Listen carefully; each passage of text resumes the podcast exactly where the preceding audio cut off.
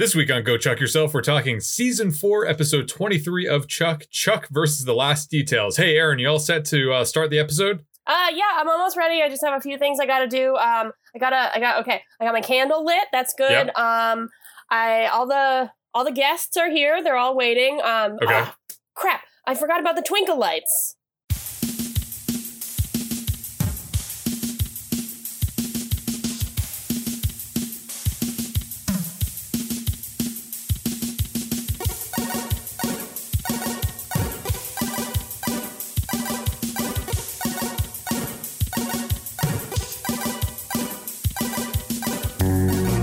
Wasn't clear from that introduction, uh, Aaron actually did have a, what was that, a string of little, like, Christmas tree lights or, or bulb lights, Yeah, something? they're, um, they're, I, I got them at Target. It's actually really nice. It's battery operated, so you can use it pretty easily. Oh, nice. I just have to keep them locked up because Archie likes to eat them. Can't have those cats eating those lights. Uh, this is Go Chuck Yourself, the number one podcast for uh, interior illumination. Everything that you want to know about lights, this is your podcast. Hello, my name is Chris Gillespie. My name is Erin Arata. Uh, we are not, unfortunately, a podcast about lighting, although that could be either, I guess, maybe interesting, surprisingly interesting, or maybe predictably boring to listen to a podcast about light.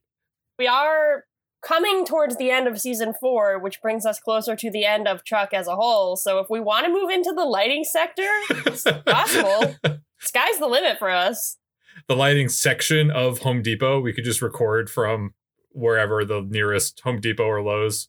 Mm, that's a good idea, actually. The lighting section's a fun place to go to see all those lighting fixtures. hmm I thought you were going to say that we were getting closer to the light at the end of the tunnel. I mean, that would have been good. I should have. Let's let's go back and do it again. Hi, this is Aaron. We're approaching the light at the end of the tunnel. Okay, great. Sounds good.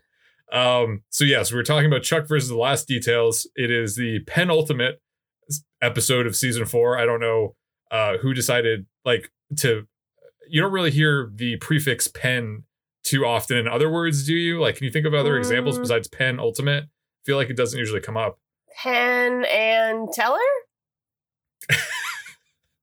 yeah, I guess in the the music the, the musical duo, the magic duo, Penn and Teller. Uh, Penn is the second to last magician whose name is listed in that. So yeah, Yeah, sure, mhm. okay, that's fine.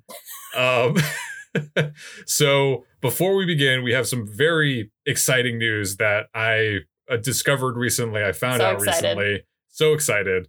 Um, uh, as you may be aware, Go Chuck Yourself is available around the world, uh, which is bizarre. Uh, I, it's cool. I'm glad that people around the world listen to the show. It's very um, humbling, and maybe if I'm being honest, I can't fully process it, so I don't actually fully believe it, but it's true.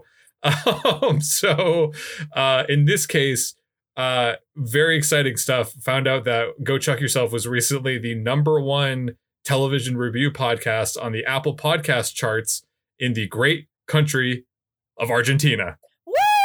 Woo! Amazing. Argentina.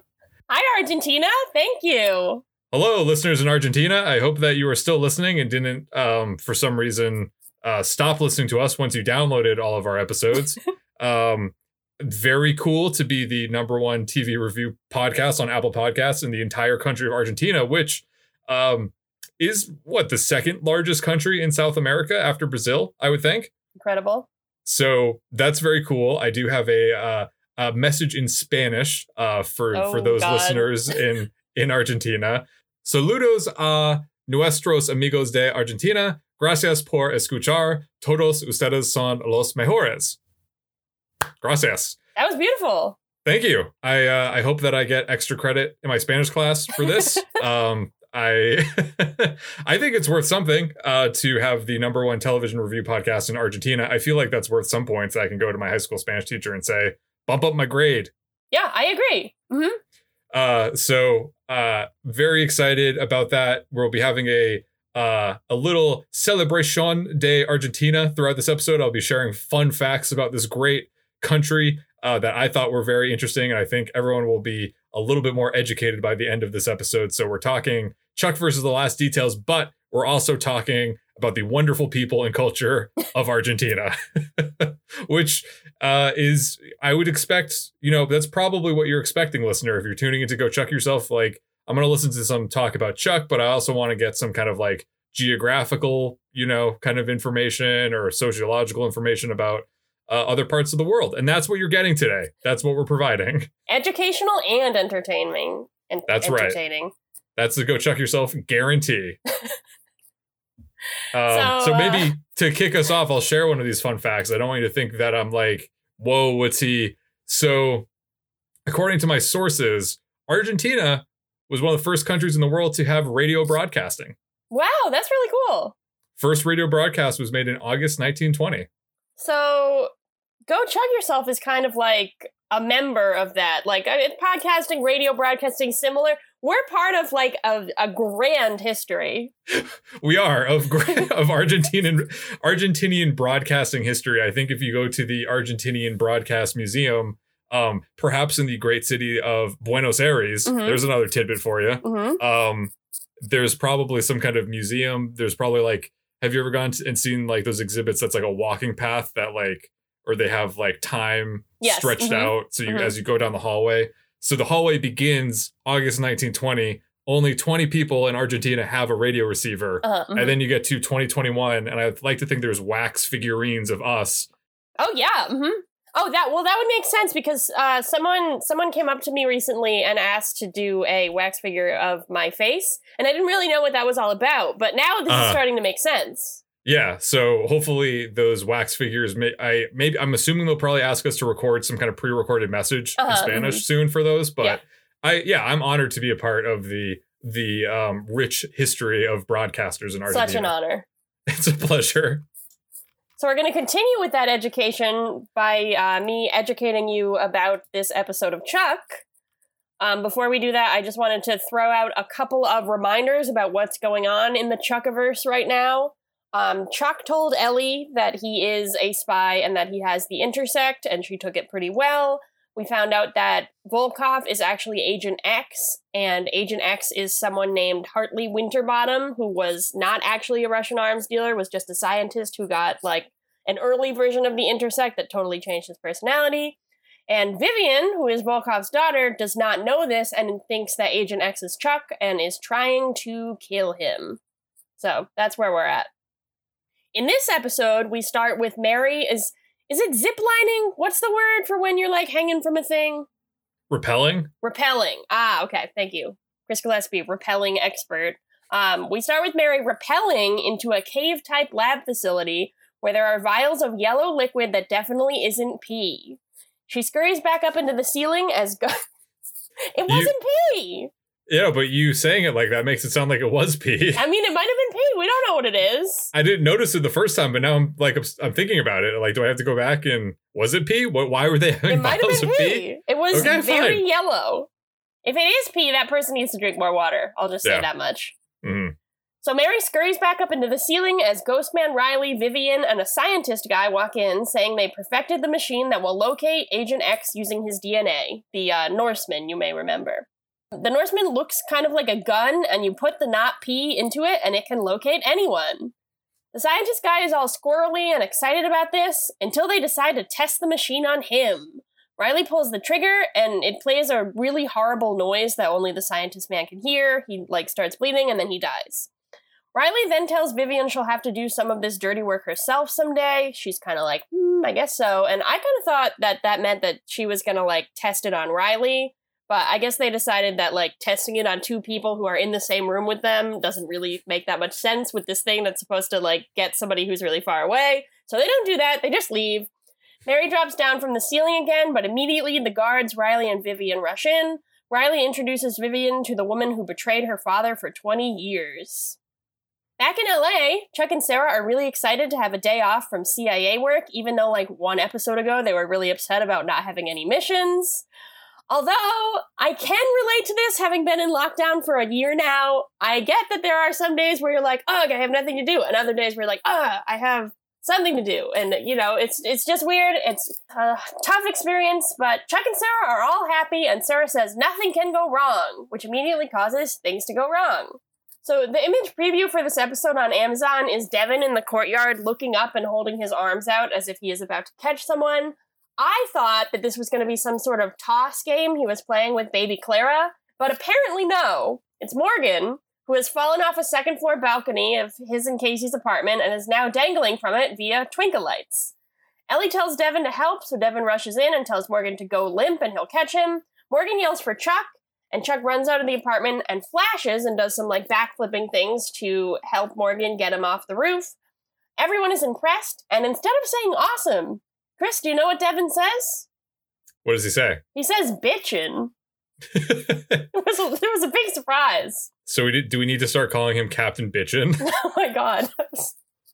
well, like Zandra is the bitch. We know, right? Um, yes. So I feel like it would be a little bit confusing if we had two characters that were bitch related. So we find out that Ellie has taken on a sort of wedding planner role. She has one of those like Bluetooth earpieces for. I don't really know why she needs that. Um, but apparently they are planning the rehearsal dinner, and Morgan, Ellie, and Devin are trying to do everything they can to take things off of Chuck and Sarah's plate. I don't know if this is some sort of makeup for the fact that their wedding planner like conned them a couple episodes ago, or if this is just like Ellie is continuing to take on tasks in order to fill her days, but she's becoming a little bit of a um, she's she's a taskmaster, I would say. She's taking her job very seriously and she's doing mm-hmm. a great job. In Morgan and Casey's apartment, Alex has seemed to have spent the night or she is just visiting for breakfast. She and Morgan are flirting and Casey seems to be grossed out, but maybe something else is on his mind. He gets a text from Beckman that says, Come to Castle immediately, so he heads over to talk to Sarah and Chuck. They say, You better be here to talk about the wedding, and Casey says, I am says your mom might not be able to make it because she's been taken by Vivian. That's a pretty good segue. He uh that's a masterful transition. It, yes. Just like Chuck was doing parkour to do rescue Morgan, mm-hmm. that's uh Casey doing rhetorical parkour. Yeah, he did a, he did a good job. So apparently, much like Ellie is trying to take things off of Chuck and Sarah's plate, Mary is also trying to help Chuck and Sarah by catching Vivian and getting rid of the Norsemen. When they're down in Castle looking at files about Mary's secret mission, Chuck flashes on one and learns that there's a secret uh, cave lab thing somewhere in Colombia, so they're gonna head there and try to find Mary. Chuck goes up to the Buy More to tell Morgan that he needs him to do something as a part of the mission, but it's actually a part of the wedding mission. Chuck asks Morgan to make a romantic video montage of him and Sarah. He says Sarah doesn't have any old pictures, so Morgan will have to Photoshop her into places she's lived, which Chuck seems to be suggesting unironically, like he's not saying like, "Oh, this will be kind of a funny gag." He's saying like, "Genuinely do that." And so, and I don't even know, like, if Sarah doesn't have old pictures, maybe just do something else instead of make her feel bad for not having yeah. the old pictures. Yeah, potentially risk embarrassing her at her wedding by having poorly photoshopped images of her standing in front of like wherever she's lived, the Grand Canyon, Wisconsin. Um, they also like they have all those. Do they still have all those Photoshop pictures from Chuck versus the Suburbs? Could they just use that if they're going to use Photoshopped images? Oh, maybe those are probably in a bunker somewhere yeah. that the CIA is holding on to, right? So while this conversation is happening, Jeff is filming Chuck and Lester on like a digital camera kind of thing. Lester tells Jeff their time has come. Oh, it's not just a digital camera, that's a flip camera. Oh, wow. Well, I wrote flip phone and I was like, that can't be right was uh yeah the uh the flip cameras those tiny little very portable very cheap cameras that were immediately replaced by smartphones that could take videos. Ah good rest in peace flip cameras. Rest in peace. So once chuck is gone jeff lester and big mike head over to morgan. They point out that he needs some footage of sarah and jeff and lester have about 1250 hours of footage from stalking her while she's in the Buy More. That's not creepy at all. Morgan is a little creeped out but he's mostly satisfied that this will help him I mean, we see the video later. I don't really understand how like creep footage of Sarah is going to replace like old pictures of her because what I was imagining is that it would be like a little growing up montage of Chuck and then a little growing up montage of Sarah. But if it's mm-hmm. just like footage down her shirt that Jeff and Lester took, like that doesn't really help. But Morgan seems happy about it. Big Mike, acting as Jeff and Lester's manager, negotiates that Morgan will give Lester first cut so Lester's gonna make make his own video out of the footage and hand it over to Morgan. So not only did Chuck outsource this like romantic gesture, but Morgan is now outsourcing it as well. Mm-hmm. Very fun. Down in Castle, Morgan is preparing for the mission, but Casey won't let him come. He tells Morgan he's not a part of the team, and Morgan is offended. Later, the team arrives in Colombia. They're in a small market town, but it has a lot of guards, so they know something must be up.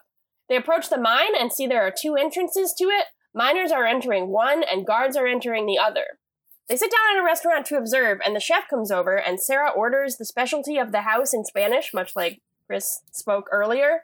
The man brings it over all excitedly, and Chuck and Sarah are visibly disgusted by this huge platter of food, and then they decide to leave without paying instead of eating it because they're assholes. I will admit that it did not look very delicious, and I'm not sure what it was. I think this was more a joke, but I was still hugely offended, and I was um, a little bit mollified when Casey pulls out his money, pays for the thing, and says gracias. Because he's not an asshole yeah, I don't know. I thought this was like not only I thought it was strange because, you know, I I was kind of interpreting it through the lens of it being like this kind of like semi kind of oh, uh, I don't know if it's racist next necessarily or culturally insensitive gag about like oh the food in other countries is scary and gross yeah. and like necessitates like they are using because what's on the platter is like some kind of like some kind of goat skeleton maybe or goat mm-hmm. goat skull and all these kinds of like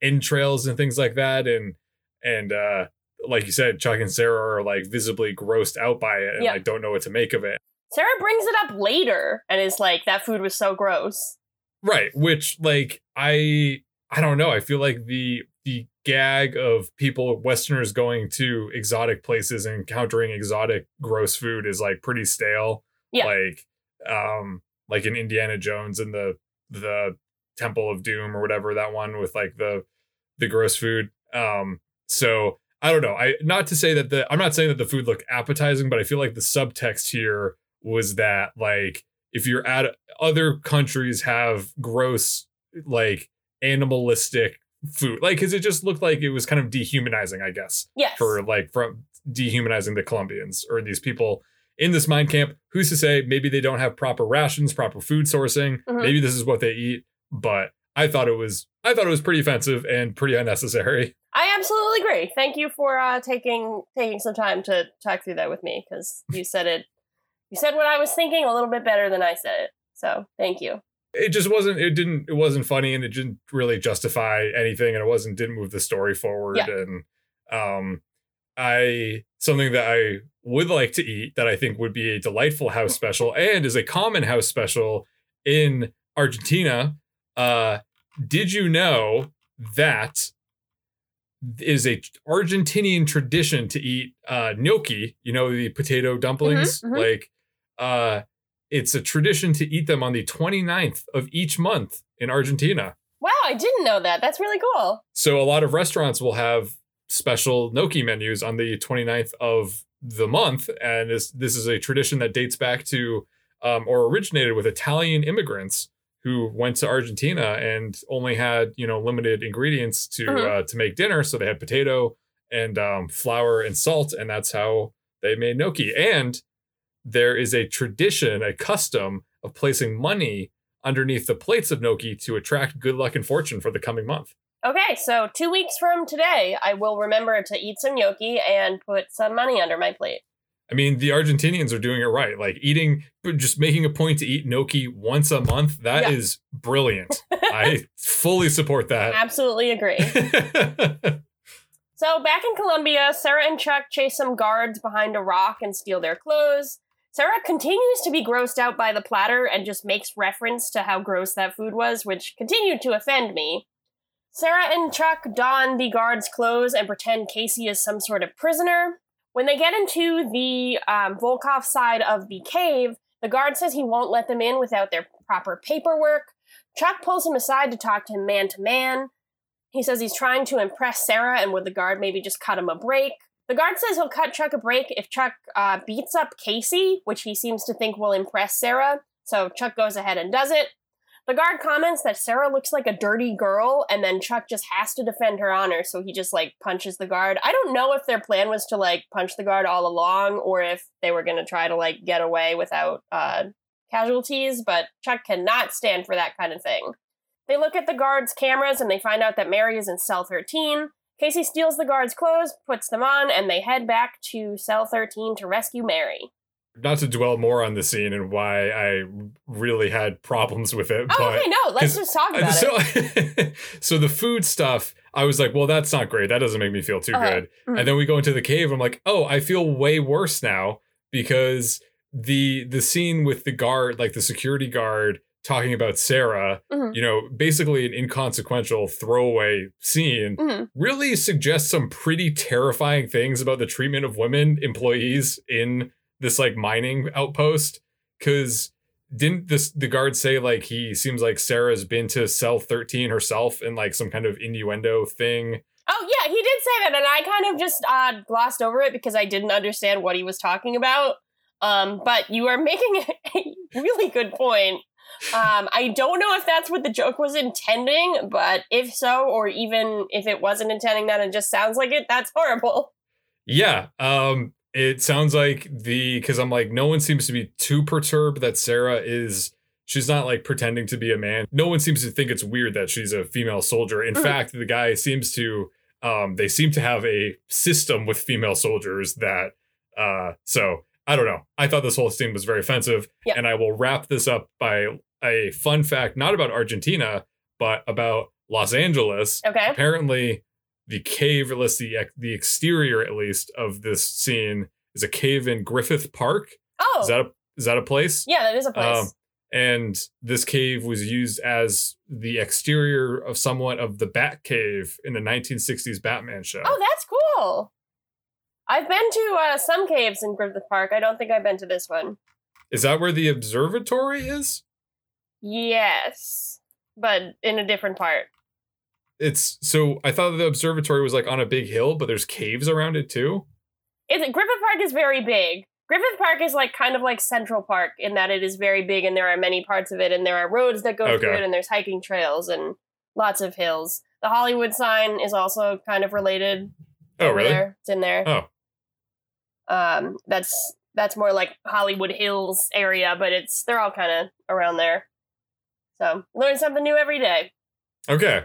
So once Chuck and Sarah arrive at the cell, Mary is surprised to see them since they're supposed to be getting ready for their wedding, just in case you didn't know that already. Mary insists that she can handle herself and that Chuck and Sarah should go home to focus on the wedding. Chuck and Sarah rightfully shoot down Mary's idea of securing the Norsemen after enduring a few rounds of torture, which, based off of what we know about the culture of this facility that I just discussed, I don't think torture is probably going to be a walk in the park for Mary, Yeah. based off of just a gut feeling of what these soldiers do. Um, the team's motivations here are kind of all over the place since Chuck and Sarah want to rescue Mary so they can return to their wedding planning and she'll be saved. But Mary also rightfully points out that the nation's security is more important than their wedding. So they like kind of both want the same things, but also want different things. Not really sure who to root for at this point. Uh, and neither is Chuck. Sarah and Mary seem to have a disagreement that puts Chuck in the middle. Eventually, they decide that Chuck and Casey will retrieve the Norseman while Sarah stays behind with Mary, much to Mary and Sarah's uh, chagrin and Casey's sheer delight. As Casey and Chuck walk down the hall, Casey points out that was an interesting choice for Chuck to side with his mom, which did he really, though? Casey says that he thinks Chuck should always take Sarah's side as her future husband, and Chuck seems to take note of this as they enter the door to the vault, only to find that the Norseman has been moved. So that scene confused me.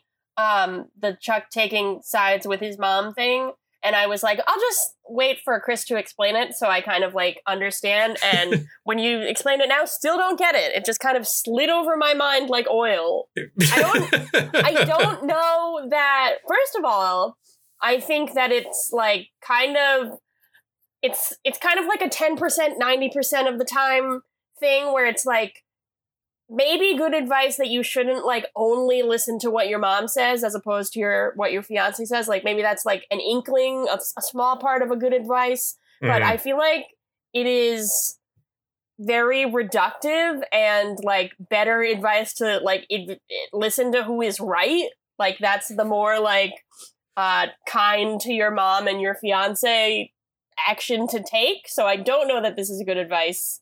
Um second of all, I don't know what Chuck did that is like so offensive to Sarah or why like Sarah and Mary in this episode have some sort of beef that I didn't realize that they had.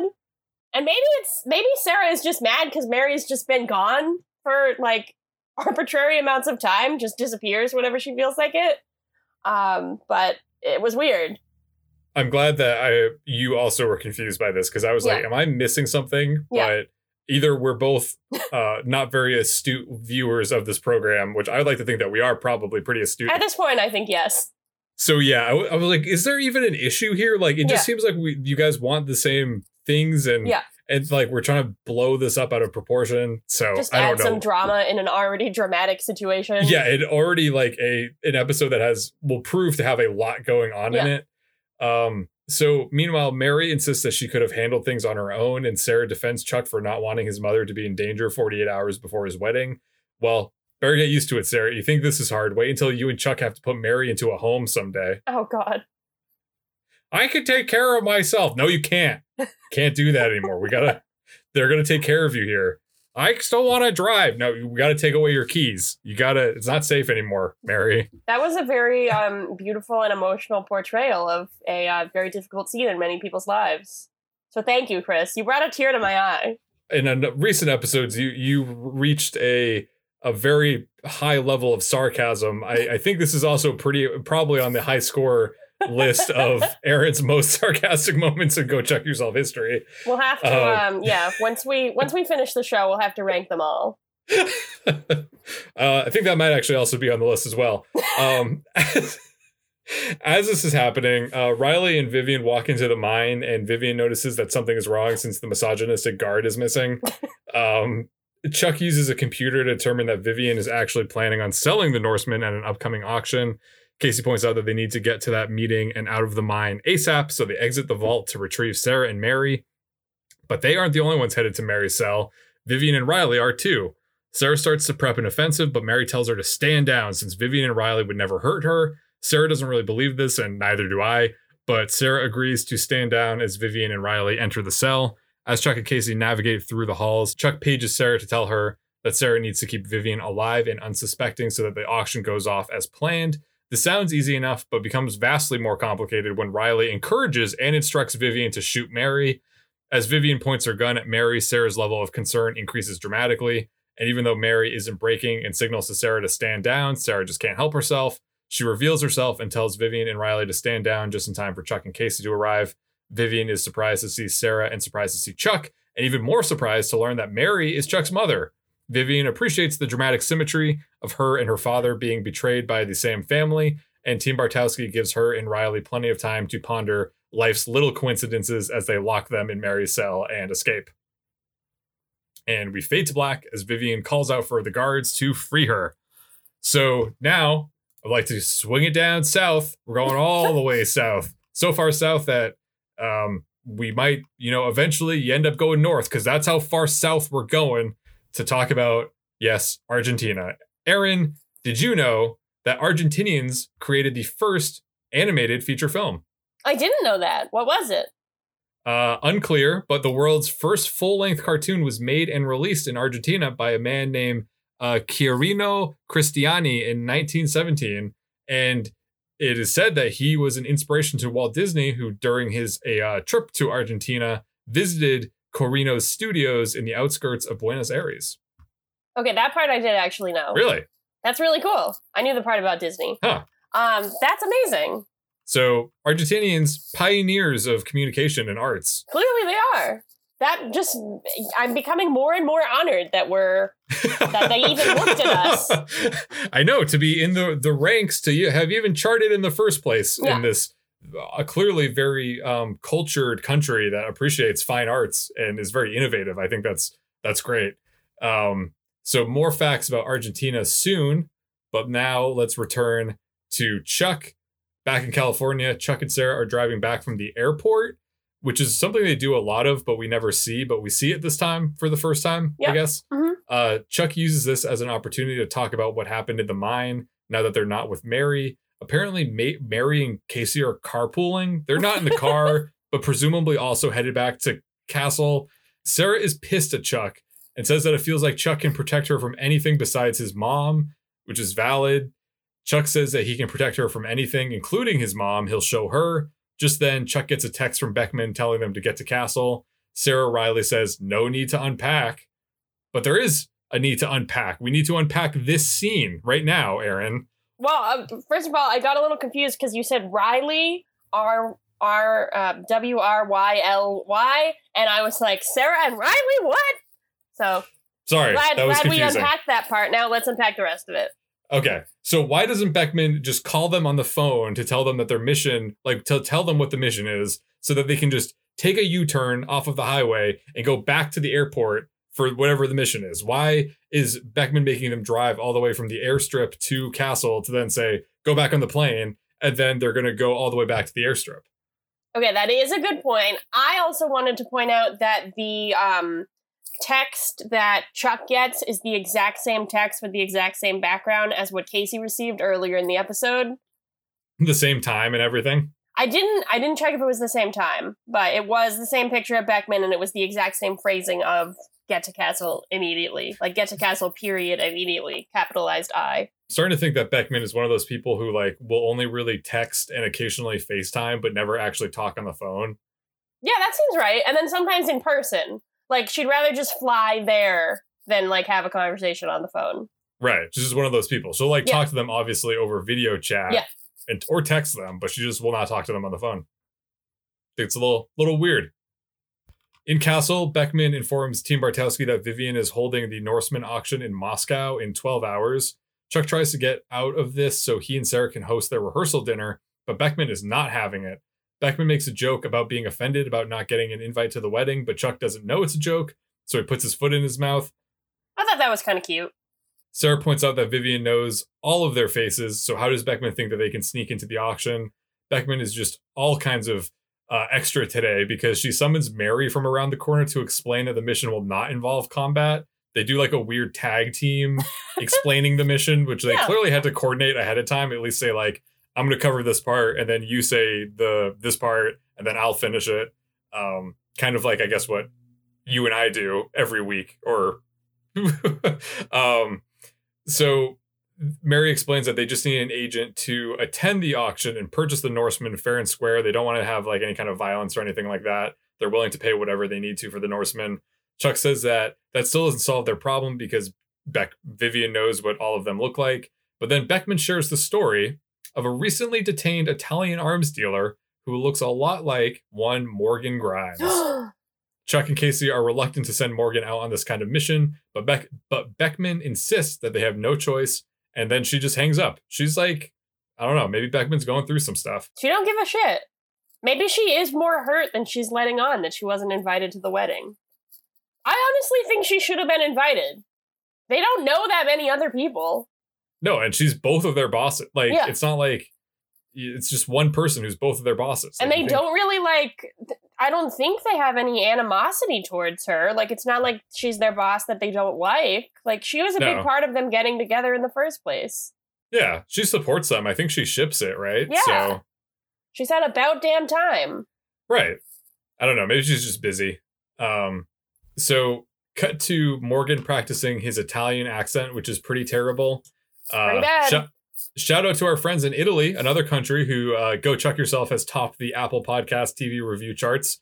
Um, Hello, Italy. I guess buongiorno hello again. Uh, we recorded our Italy episode like almost a year ago, or over a year ago, I think. Um, yeah i think it was before quarantine started so that's nice to know Yeah, because it well, quarantine had started for Italy, and then uh, we're like, hey, hope things get better in Italy, and then uh, that was yes, Aaron just uh, pantomimed a uh, missile hitting the ground and then exploding, which is accurate. Uh, so Morgan's Italian accent is so bad that it makes Chuck and Casey further doubt Beckman's judgment. Mary insists that Morgan will be fine and that she and Casey will provide backup while Chuck and Sarah stay in Burbank and work on the wedding. Chuck insists that they should be a part of the mission since Morgan is his best friend and that they were uh, Vivian's handlers back a few episodes ago. To which Mary points out that under Chuck and Sarah's watch, Vivian went from, quote, a harmless co ed to one of the world's top weapons dealers. Yeah, I guess it sounds pretty bad when you frame it like that. i don't really understand the word co-ed will you explain that to me this is a genuine Uh, question it's like so The idea is that like men and women go to school together, so it's Yeah. like co-ed. But I don't know how co-ed. It, it, and generally, it's a woman that is a co-ed. I think so, yeah. And Vivian is supposed to be like a college student. Is that how old she's supposed to be? Um, well, roughly, I think, or like shortly after that, or kind of Mary is kind of just being a little flippant. I assume she was the same age as them, but okay. A female student in a co-educational institution. It is regarded as somewhat old-fashioned. Oh, it's definitely old fashioned. It's very strange.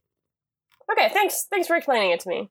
Yeah, I didn't really explain it. You kind of explained it to yourself. But what I will explain to you is that did you know that in Argentina, Argentinian women go through the highest number of plastic surgeries per person in the world? Well, I didn't know that, but that's interesting. Yeah, they have a lot of plastic surgery in Argentina. Good for them. You- You do that. So maybe if you want to look like a college co-ed, you go to Argentina and get plastic surgery to never age. That's true. You could you could do that, but that's cool. Your your body, your choice. You get to do whatever you want to it. This is why we're big in Argentina.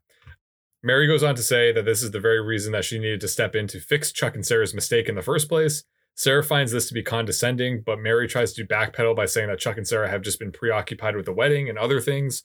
Uh, like, for instance, Chuck says Steven turning an innocent man into Alexei Volkov. Um, I think that about ties it up. So I think we have one point Mary now and one point Chuck and Sarah for in terms of uh, disses. Chuck asks Mary if she knew about the Agent X snafu, and Mary says that she could not afford to let the CIA know that she knew about Agent X and that she's also been trying to clean up that mess. So I'm going to go ahead and say that that probably means she did not know because the writers did not know. So Mary did not know either. Sarah points out that they don't have time for this and declares that Chuck and Sarah are going on their mission with Morgan, and that's that. Mary starts to dissent, but Chuck agrees with Sarah, stunning Mary.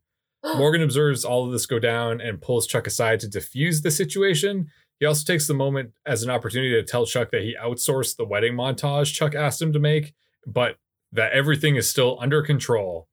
This serves as a nice transition to Ellie and Devon sitting in the home theater room with popcorn waiting for Lester uh, to show them his rough cut of the montage. And I have to say, I was palpably anxious about this. Same. I was like, I was like, what is going to happen? I have no idea. I have no recollection of this. What, what are we going to see? So after a very sincere and ridiculous introduction, Lester presses play, and what ensues is a pretty standard montage with the opening chords of "First Day of My Life" by Bright Eyes, which um, I realize that if they play it in its entirety at any point, will probably make me cry. Uh, Aaron tried doing that at the opening when we we started recording did you did you cry then? At the beginning, Get a little misty eyed? No, when I was playing it. Well, yeah, I mean, I always cry a little bit when we start recording like, I want to be clear. I didn't know that you had that kind of reaction to this song when I was playing it. I was not trying to make you cry. It was a happy accident. we'll put that on the sarcasm scoreboard. okay. uh, um, so I didn't cry. That's fine. Um, but I guess that's because the song doesn't really continue too far into the montage before Lester appears in the video. He seems to have superimposed himself wearing a flesh colored leotard with a heart glued to his lower abdomen. we see Lester in the video start to perform some kind of like avant garde experimental spoken word poetry with some primal screaming thrown in there for good measure. Ellie and Devon are disturbed by this and turn the TV off. Ellie demands the raw footage from Big Mike, and Big Mike discovers that Ellie and Devon weren't even paying Jeff and Lester to do the video, so Big Mike will not get a cut of the profits as their manager. The scene ends with Ellie and Devon storming out, and Lester sincerely asking Jeff and Big Mike how they think it went, which I thought was pretty funny. Um, so, two things about this scene. One, I actually kind of enjoyed this scene, and I was not horrified. I'm glad that they went this route instead of making the joke that Sarah was like the unknowing subject of Jeff and Lester's predatory footage. Thought this was a pretty good way to handle it and make Agreed. hmm Lester the butt of the joke. And then my other point about this is really just a question, which is if you're making a slideshow about Chuck and Sarah's relationship, do you think it's fair game to use the photos of them when they were just pretending to be a couple in the early seasons, or would that be weird? Because they were just kind of friends then, so they weren't actually an item. So does that count? That is a good point. That's not something I thought about, and um, I think that I am a little bit too tired from daylight savings to really break into that. I feel like that could be the subject of its whole own episode. Um, but I'm gonna go ahead and say that it was all laying the groundwork. Like if you were if you were friends who had fallen in love over time, I could say that you could still use pictures from when you first met and you were just friends. Okay. What What do you think? Yeah, no, I think that's fair. I just Okay. I was curious what you thought. Yeah, that's what I Um, thought. Down in Castle, Casey is prepping his sniper rifle while Morgan walks out wearing his auction suit, doing his Italian impression, which is, yep, still pretty terrible. Casey points out that Morgan is better suited for the buy more, which is the final straw for Morgan. Morgan wants to know why Casey has started being extra mean and non supportive of him lately. Apparently, it's Alex. She's concerned about Morgan, and Casey is just looking out for his daughter's boyfriend. Casey explains that he made a promise to Alex that he wouldn't let anything happen to Morgan. So if something happens to Morgan while on a mission, he will have to he will have broken a promise to his daughter. Morgan understands this and assures Casey that everything will be fine. After all, Morgan asks, What could go wrong? Well, Morgan, let's find out. Out in Moscow, Casey and Mary get set up on a rooftop across from the Volkov Industries headquarters. They bond over being parents and being frustrated by the fact that they can't always protect their kids, or as Casey puts it, their idiot boyfriends. In the van outside the auction, Morgan is starting to have cold feet about the mission. He doesn't know if he can convincingly play a bad guy. Chuck and Sarah assure him that he will do a great job and remind him that he will be that they will be supporting him from the van and monitoring the video footage captured by his like fake eyeglasses that have a camera in them. Uh, as the final piece of encouragement, Chuck starts to sing the Imperial March from Star Wars, which prompts Morgan to join in and get sufficiently hyped. We hear the actual Imperial March as Morgan enters the conference room where the auction is being held. I'm gonna honestly say that did make me kind of hyped. He takes a seat at a round table where all the other crime bosses are seated. All the bad guys are quite imposing, so Morgan decides to establish his credibility by faking a phone call to instruct an imaginary henchman to kill an imaginary puppy. Morgan then hangs up and says that it was so hard to find good help these days, and all the other bad guys seem a little confused and a little impressed. At this point, Vivian and Riley enter the room to make their sales pitch for the Norsemen. As a reminder, the Norseman apparently locks onto an individual's DNA and can kill them using an ultrasonic frequency from anywhere in the world with 100% accuracy. So it's one of those things, you know? Uh, pretty standard stuff. So it turns out that Vivian isn't looking to sell the Norseman, she's looking to use the Norseman. She apparently secured DNA samples of all the bad guys beforehand. So when Riley activates the Norseman, all the bad guys start to freak out while Morgan is unscathed. Seeing this through his sniper scope, Casey tells Morgan that he needs to play dead, otherwise, Vivian and Riley will actually kill him. Chuck tells Morgan to stay calm, which, when you think about it, is really just another way of saying, don't freak out. Mm. So once again, Vivian seems to be intent on testing this weapon that can kill people from anywhere in the world in the room with those people. Like, how is she gonna know it works? It's my question. Why didn't she just do it in the hallway? Why did she even go into the room? Why Yeah. didn't she just, like, what's She the have point? stayed in her office. She didn't even need to gather all of them. What was they? If she she could have just gone down the list and just like sat in her office and just sent them Yeah. off. You know, This is uh the sole reason for this seems to be to make it easier for Team Bartowski to get the Norseman.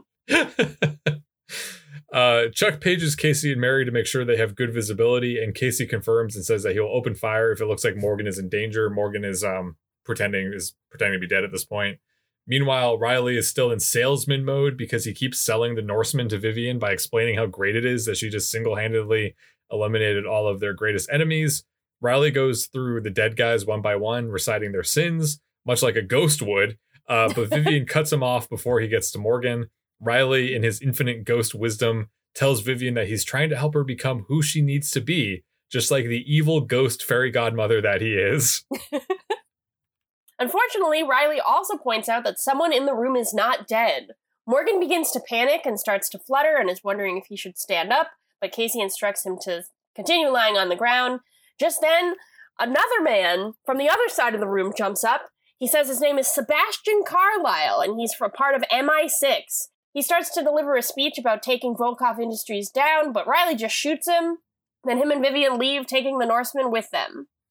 Seeing that the Norseman is on the move, Sarah, Mary, and Chuck follow. Casey stays behind to protect Morgan, as Chris said, and a cleanup crew comes into the room carrying like a, a basin and a bunch of acid and some like a big big butcher knives, which I guess they're gonna like dismember all the all the guys and dispose of them. Morgan uses his uh, spy glasses, not not a spy glass, but spy glasses, to show Casey the targets. And even though the shades are down, Casey's able to guesstimate where everyone is and take them down. That's pretty exciting. Once Casey's done shooting everyone and everything seems to be quiet, Morgan isn't responding and Casey gets pretty nervous. But then we find out Morgan is fine, even though he did get shot in the arm. Meanwhile, in an effort to stop Vivian from getting away, Chuck crashes into her car. Riley, the ghost man, passes out, but Vivian is fine. She says she knows that Chuck is Agent X, but Chuck tells her the truth, that it's really her dad. Um, and then Riley comes out, so I guess, I mean, because he's a ghost, he can't really be harmed, so I guess he was okay. Riley demands that Chuck tell Vivian who it was that turned Volkov in, into Agent X in the first place. He says that Chuck's parents manipulated Volkov to further their careers. Riley pulls out his gun to shoot Chuck, and Sarah and Mary both train their guns on him, but ultimately it is Sarah who shoots Riley and apparently kills him because he falls to the ground, and even though he's a ghost, he's he's dead. He's dead again. And then everyone heads home for the rehearsal dinner. So back in LA, dinner is, of course, in the Bartowski Woodcomb courtyard. Everything looks beautiful, but Ellie is nervous because she fell asleep in the middle of cutting uh, Jeff and Lester's footage, so she isn't really sure how that video is going to turn out. We got some Death Cab playing during this party and some more people we've never seen before. It looks pretty nice. There's twinkle lights, there's tables. Um, apparently, there's an open bar and it's catered because Big Mike is drinking a mudslide. It looked honestly pretty good. I would kind of like to have one of those. Yeah, it looks legit. Morgan arrives in a suit and like a sling. When Big Mike asks what happened to Morgan's arm, obviously Morgan can't say that he got shot, so he says he hurt his arm playing Wii tennis. Thought that was a good gag. Well, according to IMDb, this is um, a reference to something that happened to Zachary Levi. He apparently hurt himself playing Wii tennis, so it was like a joke joke at his expense, according to IMDb. Okay, well that's pretty funny. Morgan approaches Casey to say that per Casey's instructions earlier and worries R.E. Alex, maybe Morgan shouldn't be out in the field. Morgan asks Casey to tell his daughter, and Casey tells Morgan to tell her himself because she's standing right behind him. She's apparently really mollified that he doesn't want to be in the field anymore on her account, and they kiss. How nice. There's like a nice little scene of the dinner, which Mary interrupts by um, tapping on her glass to make a speech. She says that she often overcompensates due to her absence in Chuck and Ellie's life, but Sarah is very forgiving of that because she's an amazing woman. Mary proposes a toast to Sarah and says, Thank you for taking care of Chuck. Then we move on to Chuck's surprise, which is really not Chuck's surprise, is really not Morgan's surprise, is really not Ellie's surprise, but it's actually Jeff and Lester's surprise. But Chuck is just going to claim it as his and say that he made it. And we are treated to a video with the full version of the Bright Eyes song. And I wrote in my notes, ah, fucking Bright Eyes. I wanted this to be my wedding song, sad face. So there you go.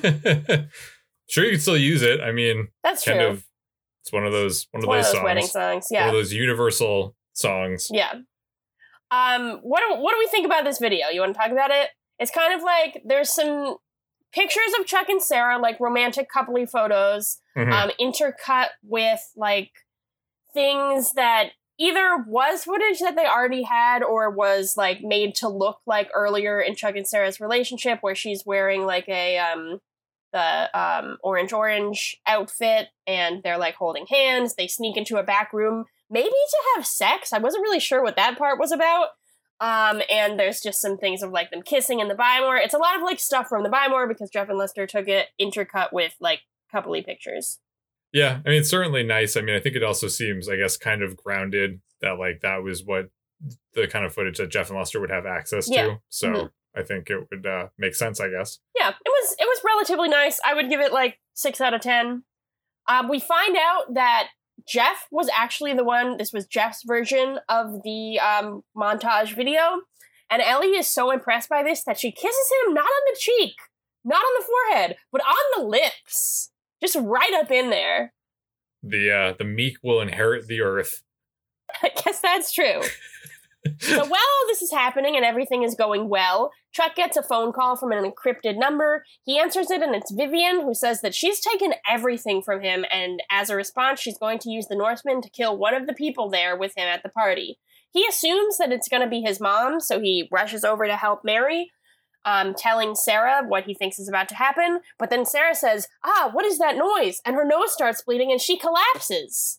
and then like she's it was her, and it's that's a really like scary ending, and it was so scary. I sent Chris a video of my cat reacting horribly. He started meowing and tried to get up to the TV to see if she was all right. It was very upsetting. It was very upsetting. The um, I it, it was very it was upsetting Yeah. and um, but I thought the fake blood looked pretty bad. Yeah, the, the fake blood was pretty bad. The intensity of the scene and the way that they sold it was all uh was all on point. Yeah. Like it's one of those things where like I get I get um at I mean as you do, I get affected when people are showing like a certain level of emotion on TV and like Zachary Levi really sold like the fear and horror of seeing like his girlfriend collapse and it like made me feel like I was there. So that was a good performance on his part. Yes. And uh that is how the episode ends, pretty much. Right there. Right there. It was crazy. What's gonna happen? On the season finale of Chuck, is Sarah gonna survive? Well, I guess you'll have to tune in next week to find out. uh, but we'll move into the the later third, the latter third of this episode. But I do want to share another Argentinian fact because I got to cram as many of these into this episode as I can. Lay it on me, Chris. Argentina was the first country to use fingerprinting as a method of identification. Really? Yeah, started doing it in uh, 1892 in the small Argentinian town of Necochea. That is very early. Once again, Argentina, leader in technology. They're great. I love them. So Love 'em all. amazing. Uh, so let's talk about what we loved in this episode. In Chuck Mary Kill, one part of this episode that we'd like to marry, and one part of this episode that we'd like to kill. Aaron, what would you like to marry?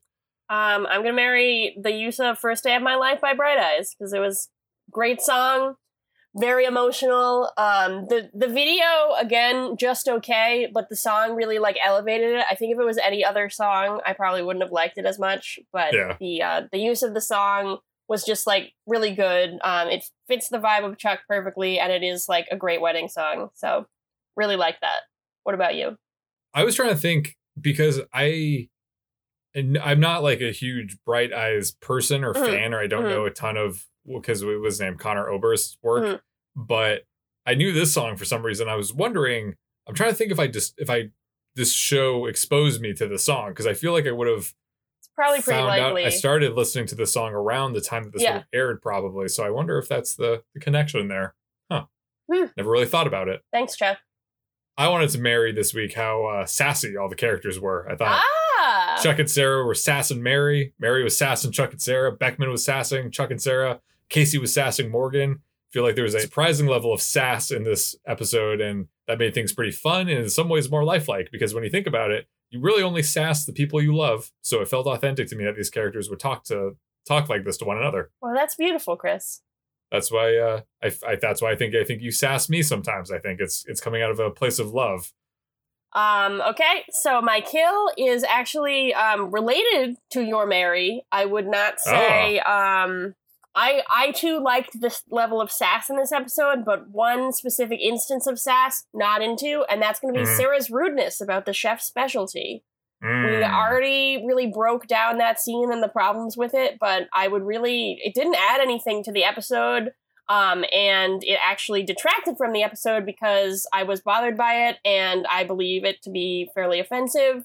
Um, also, much like the time Sarah was rude about um, Yana the dog, it Mhm. just like I think of Sarah as like a kind-hearted, loving person. Um, and these are two instances in which she is just blatantly like openly rude and hostile, and I don't care for it. bitchin'. Bitchin', but in a different way. What is your kill? I would. I also. I mean, I would obviously strike that scene out of of existence. But I felt like, like in a bigger picture, I felt like the writing of this episode was kind of like all over the place. It kind of felt like so, this was written by someone who was not super familiar with the show or the characters. And I looked up the writers, and I couldn't. I mean, I don't know how long they worked on Chuck, so it might not really be the case. But I just feel like there were things that kind of felt like uncharacteristic of the show, like things that should have been developed more before this point that we were as an audience supposed to be like fully brought into like Mhm. Ellie has taken over the wedding planning. Big Mike is now Jeff and Lester's like artistic manager instead of just their a buy more manager. Yeah. Sarah has beef with Barry. Morgan is risking his life on a regular basis for the spy world to Alex's concern. Guess so. I did like the sass and the dialogue, which I thought was kind of fresh, but then there are all the heavy handed Star Wars references. And then there were some instances of like really clunky exposition at points where it was just like, I think at some point they were in Castle and there was just like an exposition dump. And I was like, eh, Yeah. feel like this, the writing is kind of, um, it didn't really feel like it meshed well with the, the rest of the episodes. I don't know. I think that's totally fair. I will, in a brief response to that, I totally agree with what you're saying. I will say that I believe it was established that Big Mike was going to be Jeff and Lester's manager in like season three or two. Oh, really? Like it hasn't come up because that's Okay. when he brought up the Earth, Wind, Fire, and Rain thing when he said Mhm. like I miss my life on the road and I'd love to be your manager. Whenever Jeffster like first popped up, hmm um, but it has not been a part of season four at all. So I see why it would not be at the forefront of your mind. Yeah, I just felt like I I enjoyed the Star Wars references like a little bit, but it Mm-hmm. also felt like just like, oh well, what's Chuck about? Oh, it's about nerdy things. What's a nerdy thing we can reference? How about Star Wars? Yeah. Like the lowest hanging fruit of nerdy things. So Absolutely I agree. was like, eh. Um, so now we're gonna move into the scooter scale where we uh give this episode either anywhere between zero and five corn dogs based off of our critical analysis of it. Aaron, how many corn dogs would you give this episode? So I gave this episode a three. Mm, I thought, um, I besides what we've already mentioned, I didn't think there was anything like egregiously bad about it. Um, but also besides the like emotionally effective like last maybe three minutes of the episode at the rehearsal dinner, I also didn't think it was like that exciting or that unique, uh, especially for the penultimate episode of a season. So I I'm gonna give it just for those last three minutes like a little bit higher than middle of the road, but I Mhm. thought it was um, not that memorable as an episode and not um, like it's setting up for what I'm hoping will be a very exciting finale for season four. Um, but it had its share of problems. And something that we'll probably talk about in the next episode, but definitely confused me, is that we saw the Northman work twice in this episode where the Mhm. person died instantly. And so the implication that Sarah is not immediately dying, um, maybe you can understand it in that like Vivian is really far away, and that's why like maybe the Norseman takes a longer time to work. Um, maybe you Hmm. do have to be in the room with the people, and that's why she was there in the other two instances. But um, this episode just seems to bring up a lot of questions that I Hmm. don't think it always answers. So, three corn dogs for me. I think that that is valid. I think the um the Norseman thing is just kind of a a mess. Yeah. Just like it's just kind of hard to follow and Yeah. Where'd she get Sarah's DNA? right. Like do we see that at all? No, we would have we would have known if she took it from something. Yeah. Uh, so yeah, I don't know. I agree with that. I think like I kind of have, am of the sign the same mindset because I kind of I give it a four out of five Okay. just because I like rationally I think this episode is kind of a mess overall, but Mhm. emotionally I enjoyed it for the most Yeah. part. Think that's fair. There's so much going on in this episode, kind of to the detriment of it, and I don't think that needed to be the case. Like I Yeah. think the the Sarah and Sarah and Mary conflict The Sari conflict. while perhaps emotionally authentic and lifelike, felt superfluous here and could have been covered in a much earlier episode. I think having Morgan going on his first solo mission was interesting and it was kind of strange that it was shoehorned in here. Yeah. Even if it was like symmetrical with the opening gag of him getting stuck up on the hanging lights and that starts the whole Mhm. like Casey's being protective of him. Um the stakes were indeed high, so I get it from a dramatic angle, but still this was a significant moment for the character uh, of Morgan that didn't necessarily need to be in this pen, pen, pen ultimate episode of the season.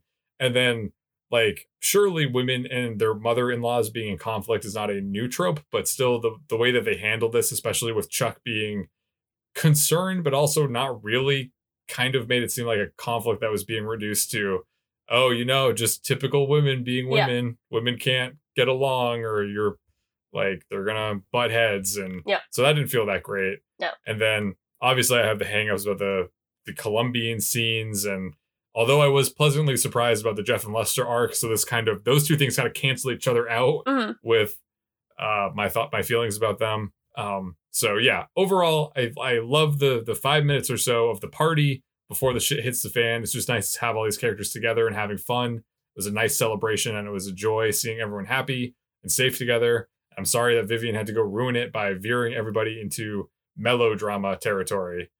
So yeah, I enjoyed this episode, but I acknowledge that it's not really like a great episode. I agree. So now I would like to bring up the lesson of the week. Uh, Aaron, what did you learn this week?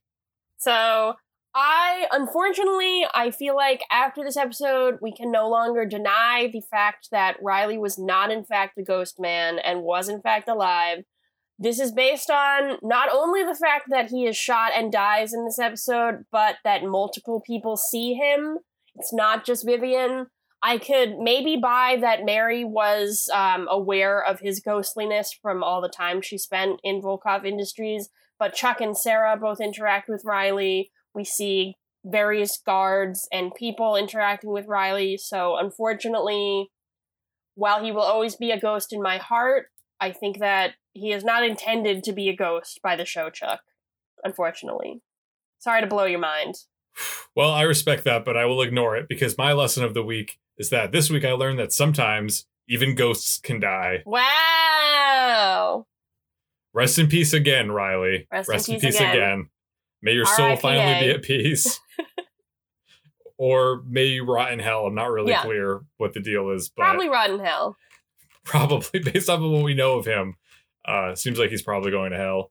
Um, which is the opposite of Argentina, which is a delightful country, but you might be surprised and you might find yourself thinking, woof, it's a little warm. It's a little bit feel like it's uh, hotter than hell here. That's because the highest and low lowest coldest temperatures ever recorded in South America were both captured in Argentina Wow. can be really they have really hot areas and really cold areas they have also the the highest and lowest points like height wise naturally occurring in south america is in wow. argentina That's also really cool.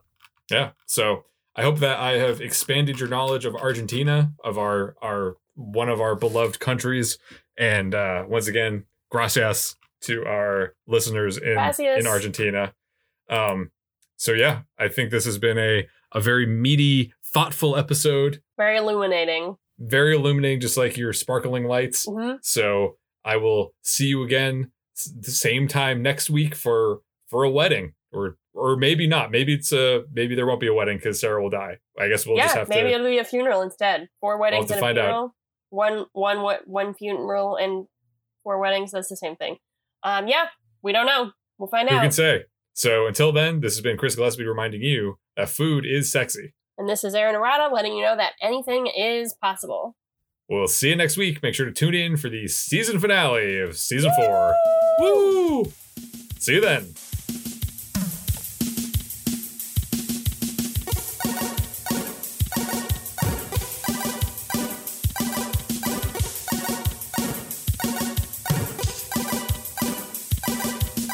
Thanks for listening. As always, a big thanks to the artist Hatakoa and the fine folks at freemusicarchive.org for providing us with our theme song, Warm Up. If you want to drop us a line, you can reach us at go chuck yourself podcast at gmail.com. Don't forget to like and subscribe to Go Chuck Yourself on your preferred podcast platform.